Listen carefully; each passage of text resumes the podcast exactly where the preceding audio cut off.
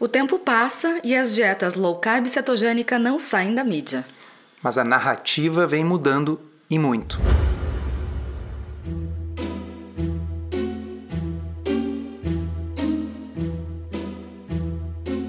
Comida sem filtro. Saúde, low carb, estilo de vida, evidências científicas e, claro, nossas opiniões. Toda semana um episódio novo e gratuito para você. Comigo, Dr. Souto e comigo, Sari Fontana.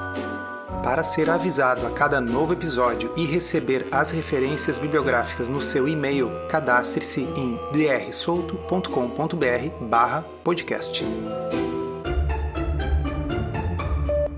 Uma matéria recente da revista Veja anuncia: dieta cetogênica com corte radical de carboidratos volta a ganhar força. A Keto Diet atrai de famosos a anônimos que desejam perder peso, e a previsão de nutricionistas é que reinará absoluta por muitos anos.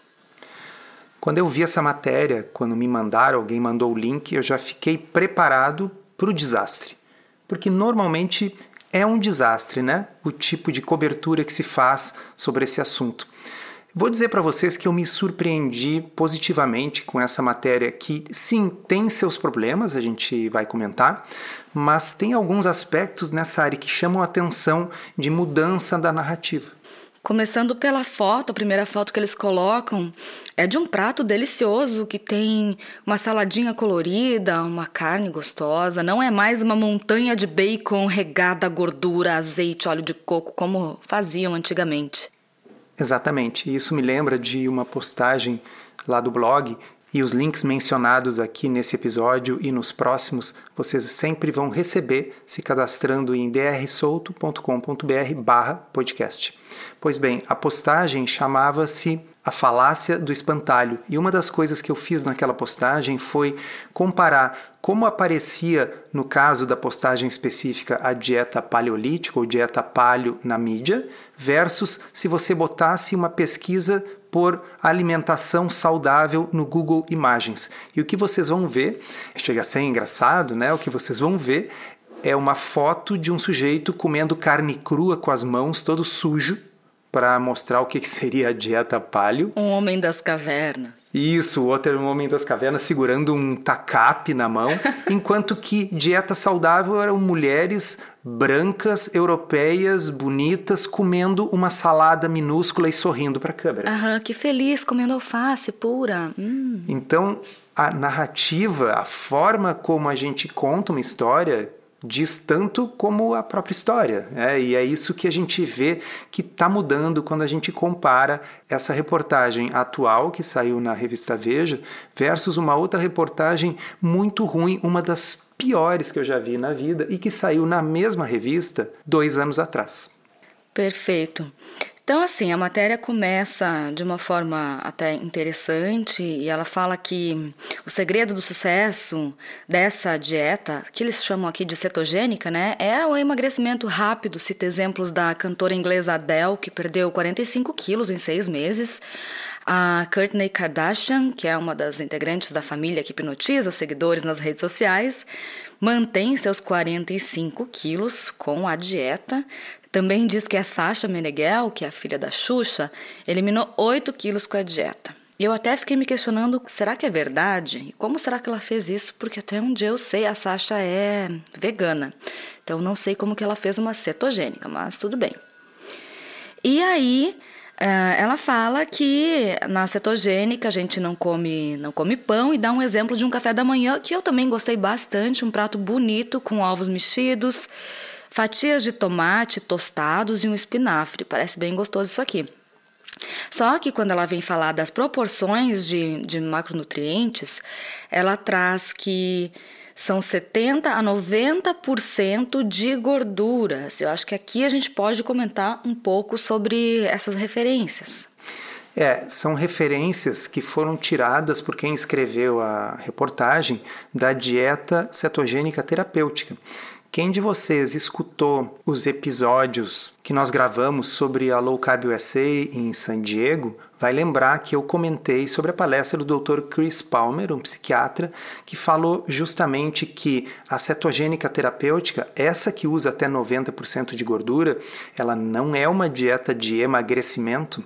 Então, a reportagem está falando sobre low carb para emagrecimento, chamando de cetogênica e colocando números que se aplicam a uma cetogênica terapêutica, que nenhum de vocês que está me ouvindo está fazendo isso aí, provavelmente. 90% de gordura é acrescentar gordura de propósito em quase tudo e restringir as proteínas, que é basicamente o contrário do que a gente propõe numa dieta low carb visando emagrecimento. E até mesmo não é o que eles estão colocando nessas fotos bonitas aqui, porque aqui só de olhar a gente vê que não tem 90% de gordura e o restante seria de proteínas, segundo a reportagem, totalizando de 1.000 a 1.400 calorias por dia. É. Então, digamos, a reportagem não é uma reportagem que está falando mal de low carb ou cetogênica, simplesmente existe algum desconhecimento na hora de escrever o que, que as pessoas estão praticando como low carb barra cetogênica quando visam emagrecimento. Uma dieta que tem mais proteína, que não tem tanta gordura assim e que não conta calorias. A reportagem diz que os açúcares promovem processos inflamatórios e que, portanto, a dieta elimina esse risco, mas sempre tem um porém, né? Por outro lado, várias pesquisas sugerem que a ausência de carboidratos e o excesso de gordura causam problemas cardiovasculares e hepáticos. A cetogênica pode ter consequências prejudiciais a longo prazo, entre aspas, afirma um cardiologista. Bom, vamos lá que vários estudos são esses que mostram que a ausência de carboidratos e excesso de gordura causam problemas hepáticos, por exemplo. Eu tenho lá no blog, vai também estar nas referências, uma postagem sobre low carb e o fígado, que justamente mostra que em toda a literatura científica o que existe são benefícios tanto de reduzir os carboidratos como de aumentar a proteína na incidência de esteatose, de doenças hepáticas relacionadas à alimentação. Claro que eu não estou falando aqui, por exemplo, de hepatite viral. Então, isso é simplesmente uma inverdade, é o oposto do que a literatura diz. E da mesma forma, existem várias, não é uma, não é duas, são várias meta-análises que indicam não haver correlação entre o consumo de gordura e doença cardiovascular. Eu sei que vocês escutam o contrário, mas a verdade é que essa correlação simplesmente não existe. Agora, nós não estamos nos referindo, quando eu faço essa afirmação, a uma dieta com 90% de gordura, mas também não é uma dieta com 90% de gordura que está sendo proposto para quem faz low carb, visando saúde, estilo de vida e emagrecimento. Eu acho que essa é a grande confusão dessa matéria aqui para uma pessoa que está lendo um pouco desavisada, acho que vai, vai ficar bem confuso. E ela encerra dizendo que há um consenso de que a perda rápida de peso serve como um estímulo para adesão a esse estilo de vida, mas que o difícil é segui-la por muito tempo. Então, peraí, né? Primeiro que nem todo mundo perde peso rápido com cetogênica, ainda mais se for essa cetogênica que eles falam aqui, de 90% de gordura, certo? E outra coisa é que Difícil de seguir por muito tempo? Talvez sim seja difícil, eu concordo. A cetogênica terapêutica, que é essa proposta para tratamento de doenças neurológicas mas não a low carb que eles estão ilustrando nas fotos, que é o que a gente costuma ensinar as pessoas que é possível de ser levado a longo prazo. Então, é, essa, esse é o conflito né, entre o texto e as imagens, eu acho que não ajuda a transmitir a informação correta. E eu não vou nunca cansar de dizer que não é mais difícil de seguir no longo prazo do que qualquer estratégia de mudança de estilo de vida. Então, sim, é difícil mudar do sedentarismo para uma vida fisicamente ativa e manter isso no longo prazo. E isso não impede a gente de dizer que as pessoas devem tentar. É difícil parar de fumar e se manter sem o cigarro para o resto da vida. Isso não impede os médicos de sugerir. E veja, se fosse uma reportagem indicando que as pessoas devem adquirir o saudável hábito da atividade física, eu tenho certeza que não teria no parágrafo final dizendo faz muito bem, mas olha, é bem difícil de seguir, porque você quer o que? Estimular que as pessoas adotem um estilo de vida saudável. Então, para que botar essa frase de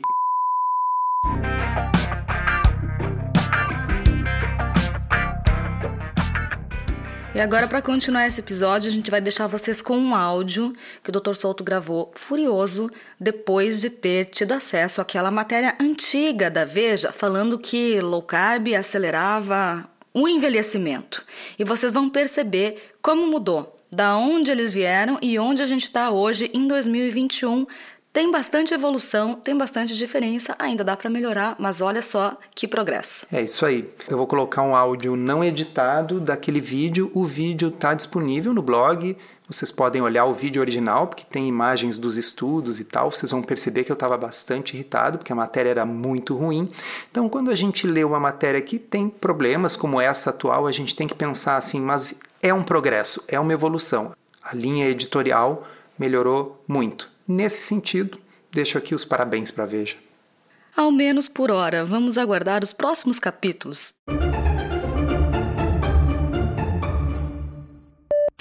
Boa noite, pessoal. Estou gravando esse vídeo por causa desta revista que vocês estão vendo aqui na tela do computador. Vocês podem ver aqui em cima ó, que diz ali: Saúde, viva o macarrão. Pesquisa revela que os regimes low carb envelhecem. Ah? Então, tá uma chamada de capa, certo?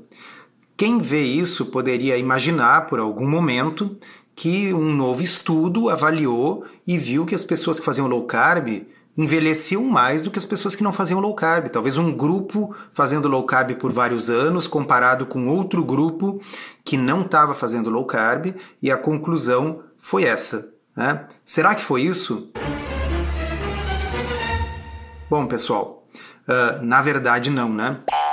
Eu fiz aqui uma análise rápida da reportagem e acho que vale a gente comentar porque está muita gente falando sobre isso, o pessoal fica nervoso. Bom, então vamos lá. Reportagem diz o seguinte: 6 a cada 10 adultos que querem perder peso optam por low carb. Por que será, né? Será que é porque funciona? Tá? Bom, e aí a reportagem diz assim: a má surpresa aceleram o envelhecimento. E a pergunta que eu faço é: como é que se descobriu isso? Foi algum novo estudo em humanos? Será? Bom, aí a revista diz: a descoberta é um alerta definitivo contra essas dietas low carb. Definitivo, essa é uma palavra forte. Um alerta definitivo significa o quê? Um estudo com talvez 10 mil pessoas acompanhadas por uns 10 anos e mostrou que, de alguma forma, um grupo envelhecia mais do que outro. Bom, a revista nos diz o seguinte: que as proteínas produziriam um aumento do metabolismo celular, que levaria à morte celular abrupta, envelhecimento e redução da expectativa de vida. E como é que nós sabemos isso? Nós sabemos isso por um estudo de células em laboratório. Pessoal, vocês escutaram bem, isso não é apenas não é um estudo em humanos, isso não é um estudo em animais ou em roedores. Isso é um estudo de cultura de células em tubo de ensaio. Pessoal, pelo amor de Deus, isso não justificaria sequer uma matéria, quanto mais uma capa. Qual o motivo que leva alguém a fazer uma chamada de capa para um estudo secundário, um estudo que só levanta hipóteses, um estudo feito em cultura de células? E aí segue a reportagem, que já se desvia do estudo original e começa a fazer um ataque franco e aberto às dietas de baixo carboidrato. Dizem o sucesso dessas dietas é passageiro. Deixa eu comentar uma coisa. Passageiro é o sucesso de qualquer intervenção de estilo de vida que não seja mantida. Isso ocorre com todas as intervenções de estilo de vida para perda de peso, sejam elas de pirâmide alimentar, low carb, low fat, low calorie, contagem de pontos, contagem de calorias, seja você se inscrevendo numa academia em 1 de janeiro e não completando o ano, embora já esteja pago o ano inteiro. E diga-se de passagem, assim como a atividade física só ajuda enquanto você pratica, uma mudança de alimentação só ajuda enquanto você pratica. Então, essa é uma crítica absolutamente sem fundamento. Tá? Além disso, pessoal, eu quero saber cadê o estudo, cadê o ensaio clínico randomizado que mostra que a low carb tem uma taxa de sucesso no longo prazo menor do que as outras? E eu mesmo respondo: não existe. O que existe é estudos mostrando que toda e qualquer atitude de mudança de estilo de vida tende a diminuir a eficácia com o tempo, que é apenas uma característica do ser humano não resistir por muito tempo fazendo mudanças de estilo de vida. Para isso existem estudos do ponto de vista psicológico, de coaching, etc, de como manter as pessoas dentro de um certo caminho. Isso não é uma crítica justa para low carb, isso é uma crítica para qualquer mudança de estilo de vida. Aí segue a matéria. Em pouco tempo, o corpo reduz o seu gasto calórico e a perda de peso se interrompe. Bom, deixa eu dar uma outra notícia para os escritores desta matéria. O corpo sempre vai fazer isso quando houver perda de peso. Perda de peso provocada por qualquer estratégia, seja com low carb, seja com low fat, seja com o que for, sempre que a gente perde peso, o corpo diminui o seu metabolismo. Porém, olha que interessante, existe um ensaio clínico randomizado conduzido pelo grupo do David Ludwig, que demonstrou que a única dieta na qual isso ocorre menos é justamente a low carb. Deixa eu mostrar para vocês. Estou tá? carregando aqui na, na tela. Ó, Efeitos de uma dieta de baixo carboidrato no gasto energético durante a manutenção da perda de peso. Um estudo randomizado. Isso é um ensaio clínico em seres humanos. E o que esse estudo mostrou é o seguinte: que se você faz low carb, o seu metabolismo desacelera menos do que com as outras dietas. Ele desacelera também, mas é menos. E não é pouca diferença. É em torno de 250 calorias em média, mas nas pessoas que têm resistência à insulina insulina, que é a maioria das pessoas que têm sobrepeso, essa diferença chega a 400 até 450 calorias por dia. Em outras palavras, em low carb você pode comer até 450 calorias a mais por dia sem engordar quando comparado com dietas low fat, dietas tradicionais de pirâmide alimentar. A referência bibliográfica está na tela, ok?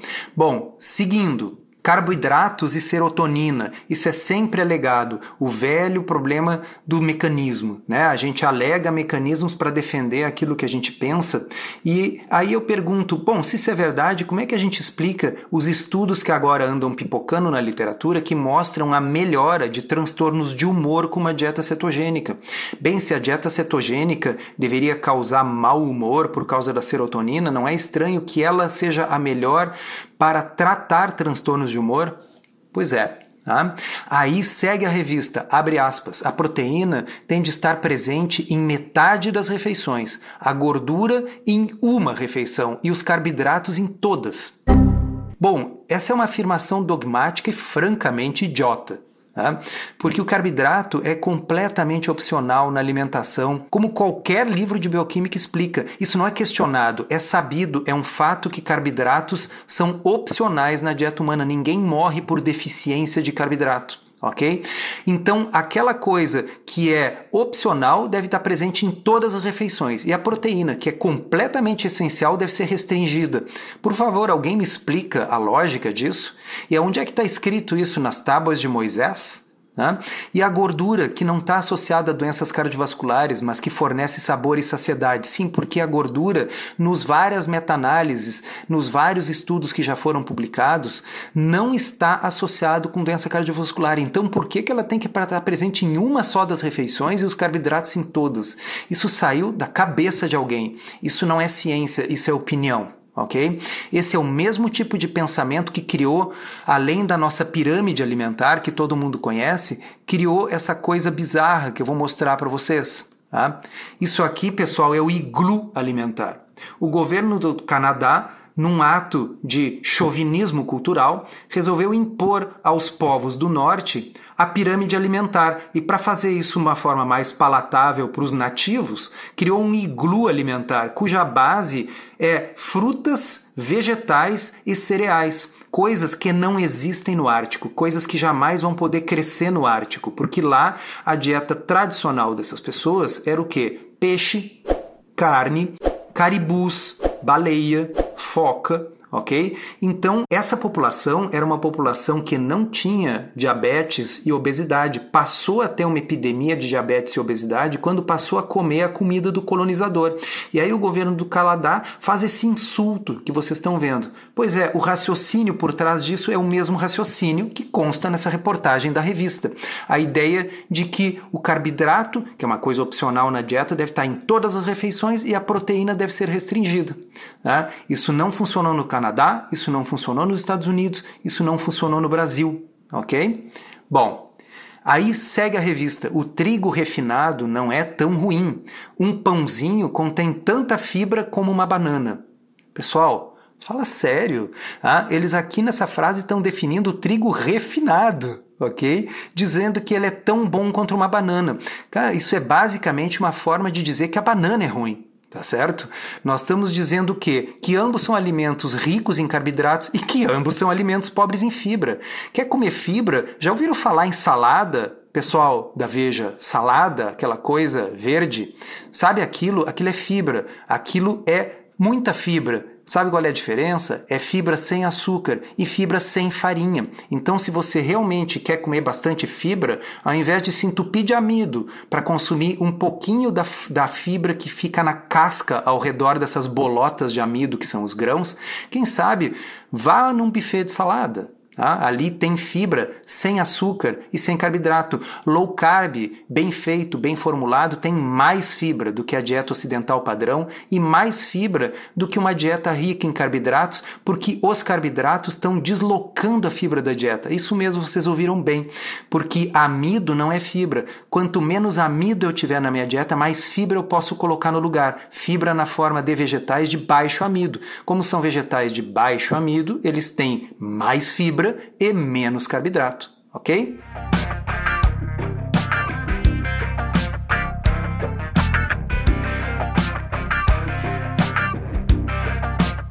Aí eles seguem afirmando que a revista Lancet disse que reduziram-se as fibras por causa da low carb. Isso é uma mentira. Existe um artigo da doutora Karen Zinn, que é uma nutricionista pesquisadora da Nova Zelândia, e a Karen Zinn mostra que uma dieta low carb bem formulada tem muito mais fibra do que a dieta ocidental padrão, ou do que o iglu alimentar, ou do que a pirâmide alimentar. E além do que, o estudo do Lancet cita redução do risco de morte por doenças cardíacas. Isso está errado, pessoal. Existe uma meta-análise da Cochrane mostrando que grãos integrais não têm nenhum impacto sobre a mortalidade cardiovascular, ok? E é uma meta-análise que inclui ensaios clínicos randomizados em humano. Em humanos. Além do que, eles afirmam na revista que existe redução do câncer de intestino se você consumir mais fibras e numa dieta low carb você não consumiria fibras. Primeiro, você consome fibras na low carb. Segundo, existe ensaio clínico randomizado publicado no New England mostrando que o consumo de fibras não reduz a recidiva de adenomas coloretais. Deixa eu mostrar para vocês aqui uma referência bibliográfica. Está aqui, New England a ausência de efeito de uma dieta de baixa gordura e alta fibra na recorrência de adenomas coloretais. Os adenomas coloretais são os precursores dos carcinomas. A ideia dos autores era pacientes que tinham muitos adenomas, se eles reduzissem a recorrência dos adenomas, obviamente reduziriam a incidência dos carcinomas. E no entanto, eles, embora acreditassem piamente que uma dieta pobre em gorduras e rica em fibras fosse diminuir a incidência dos adenomas, isso não ocorreu. Isso é um ensaio clínico randomizado que, como vocês podem ver, foi em 2.079 pessoas. Isso aqui não é cultura de células, isso não é roedores, isso não é chute, não é estudo observacional, ensaio clínico randomizado. Tá? Mas enfim, né? Para você que gosta do formato em áudio e quer um guia completo para desvendar a dieta low carb, conheça o Pod Curso Low Carb da Teoria à Prática.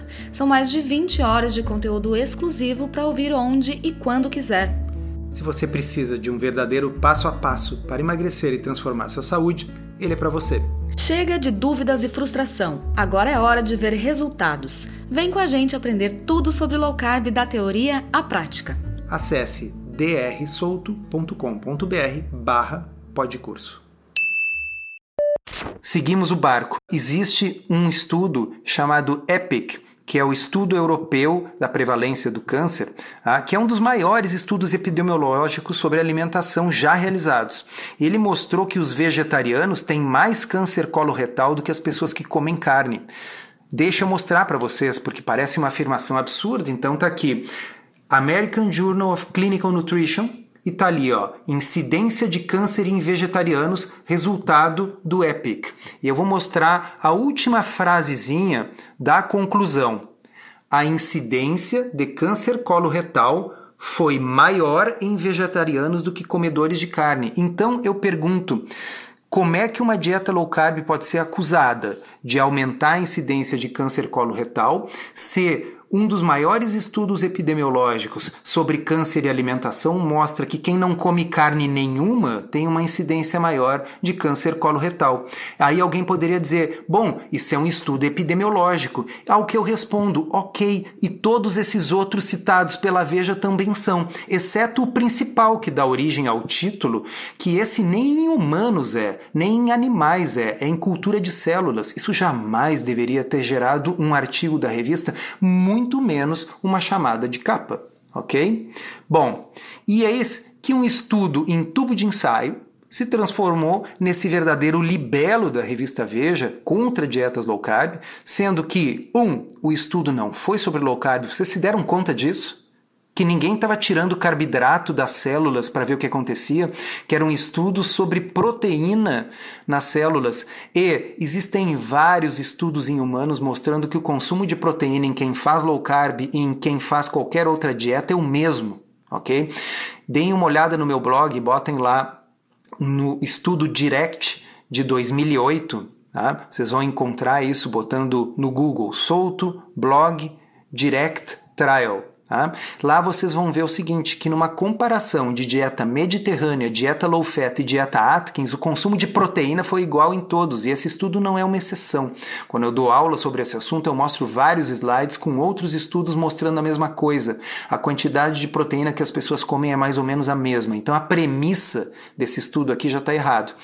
Então, o estudo não foi em humanos, o estudo não foi sobre low carb, o estudo foi em cultura de células e os ensaios clínicos randomizados em humanos mostram melhora dos marcadores de saúde com low carb. Eu quero entender como que as pessoas vão envelhecer mais rápido e viver menos se elas estão menos diabéticas, menos hipertensas, se elas estão com menos síndrome metabólica, né? É interessante né? sabendo-se que o argumento contra low carb foi o quê? Um estudo em cultura de células. Espero ter colaborado com vocês. Grande abraço, até mais. Encerramos assim esse episódio do Comida Sem Filtro, que foi idealizado, roteirizado e produzido por nós. Se você gostou, divulgue para os seus amigos e inscreva-se na sua plataforma preferida para não perder nenhum episódio. As informações contidas neste podcast são apenas para fins informativos e podem não ser apropriadas ou aplicáveis às suas circunstâncias individuais. Este podcast não fornece aconselhamento médico ou profissional e não substitui a consulta com um médico e ou nutricionista. Não use este podcast para diagnóstico ou tratamento médico. Qualquer sugestão é apenas uma recomendação geral, que não é específica para qualquer pessoa ou doença em particular.